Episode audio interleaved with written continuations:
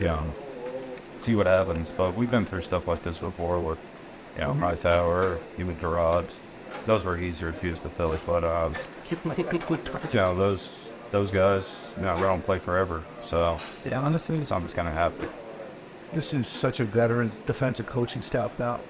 You guys been together for a while, so Mark. What's certainly the truth. Do you hit the ground running in a different way, Hayden? Like in, in April and up to you won this time?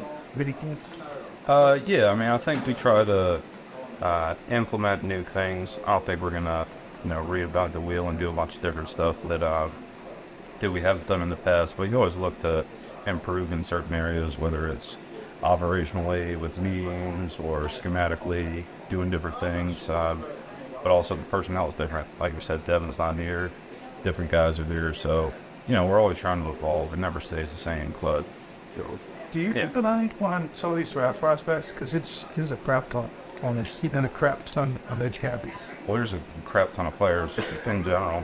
Um, but yeah, we yeah we do all that stuff. Um, that. yeah, it's a fun fun process. What do you like this? The players that are now was man. What do you think a line is to choke? Personnel stuff. But do you have to look? Do you look for like here's Uche? He's up in twenty third process. And Khan's out in twenty for the highest. Those are inch guys. I don't know if not the plotters They come out with contract stuff. and look- Yeah, it's, that's not That's that's not up to me. So I just evaluate the players and I well then to just kind of go whatever happens, just whether they're here or not here. Uh, I uh, A linebacker's kind of held in the way of it. The Niners are top. Straight linebackers, Jerod, the size linebacker. That's high cover.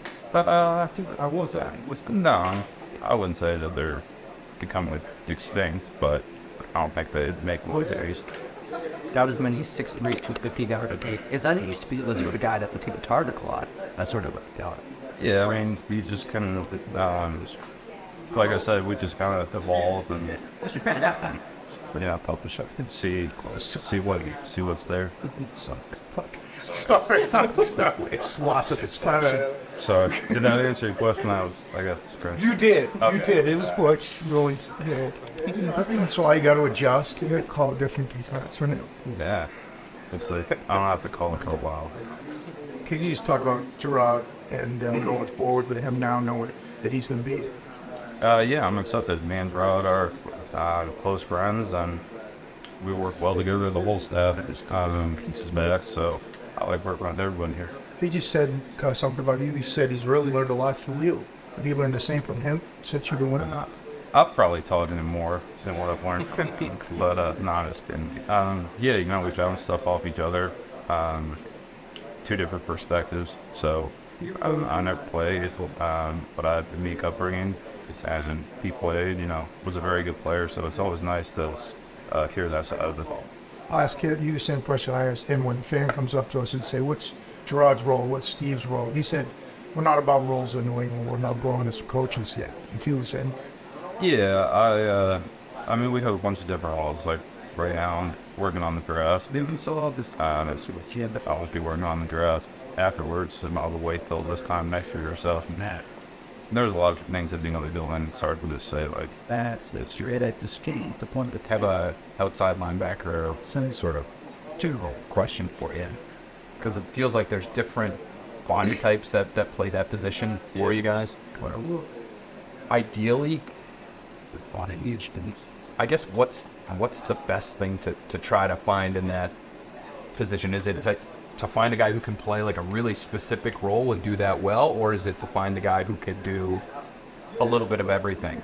Um, it's, it's, that's a good question. Um,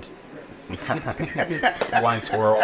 yeah, no, I mean, sometimes it's hard to evaluate these college guys. Um, you know, just the the competition they play against. Uh, Sometimes in their back. you know, all the type of scheme that they're in. Um, so you just try and evaluate the the skills that they have and how they could transfer our defense, and uh, you can get to meet with them and spend time with them, how they approach the game, how they learn, how they see the game. So, and then trying to put all those pieces together, which uh, I think defensively our staff does a good job with that, just because you know the, we all go to different schools. Um, interview different positions, but then, you know, come back in those grooves and how, you know, we all felt about uh, a guy. You know, maybe I was the only person in meet to talk to him, so um, relying on each other and trusting each other to to get the information we need to get. Is it is it fair to say that you know because we hear it And that's rubble. a fair amount, we've heard it a fair amount over the years. The more you can do. So if there is that versatile guy, if you can do more than one thing, that that generally speaking is is preferred over the Um, job specific guy. Yeah, I think it's all. Uh, yeah, it's not you know, it's like kind of putting the pieces together. So, you know, quarterbacks, kickers, punters, long snappers, those those types of players. I mean, was Evan played mostly, you know, free safety. Like he was. Those guys are very good at at one specific skill, and then there's other guys who are good at a lot of different skills. And um, I think the more versatility you have, uh, the more you can shuffle pieces around, uh, depending on opponent or if the guy's injured, so you need to fill fill a spot that uh, that's vacated because they're hurt. All those different things. I think it's uh, it's kind of you know fun to coordinate all that stuff. So you, you talked about, thanks, Sharon, you talked about uh, working on the draft. Yeah. What have you learned about evaluating talent?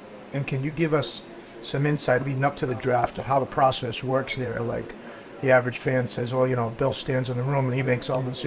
Can you talk about the collaboration that goes on leading up to the draft? Um, from my perspective, um, I think the guy who really uh, who helped me the most was Scott O'Brien. Um, he was very good uh, evaluator of talent. Uh, he taught me some traits to look for in players. Uh, Hard.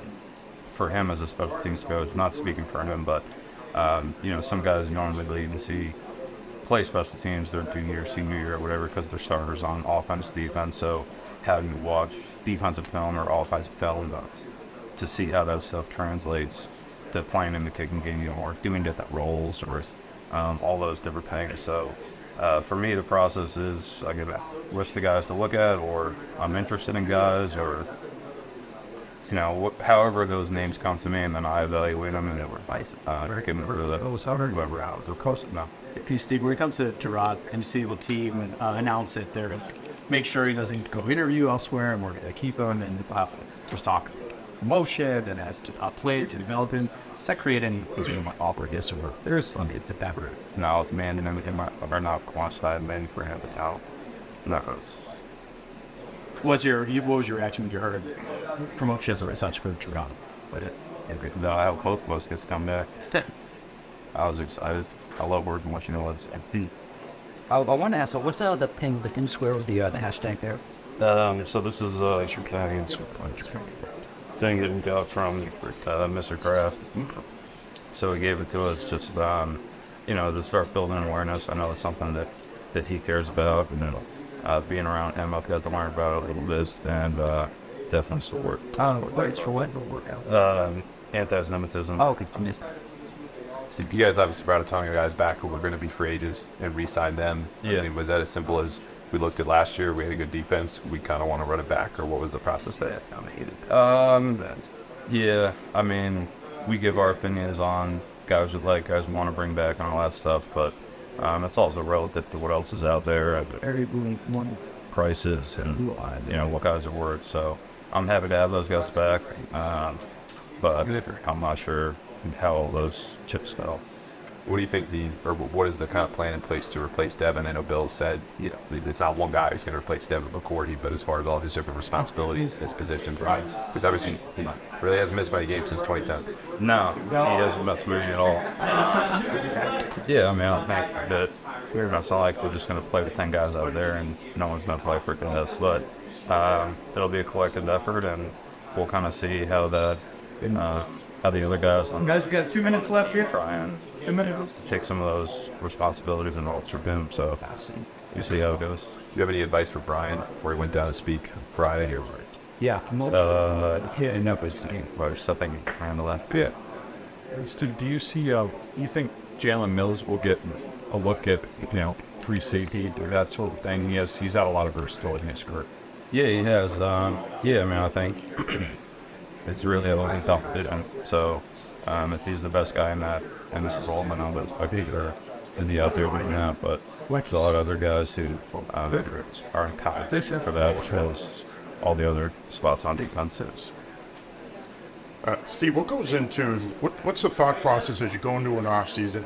You evaluate what you did a year before. What goes into that process in the off season uh, to start to try to maybe tweak some of the things you did? We, try and do that stuff kind of early on, uh, or early on in the off season, right after the season, when it's all fresh in your head. And, uh, things we could do better, things we could or um, want to do differently. You know, as the trends of the league, and you know, we're really always focused on the next game, the next opponent. So it's kind of nice to, you know, look throughout the league and see see what everybody else is doing. I guess. Thank you. Right. All right, sir. Thanks.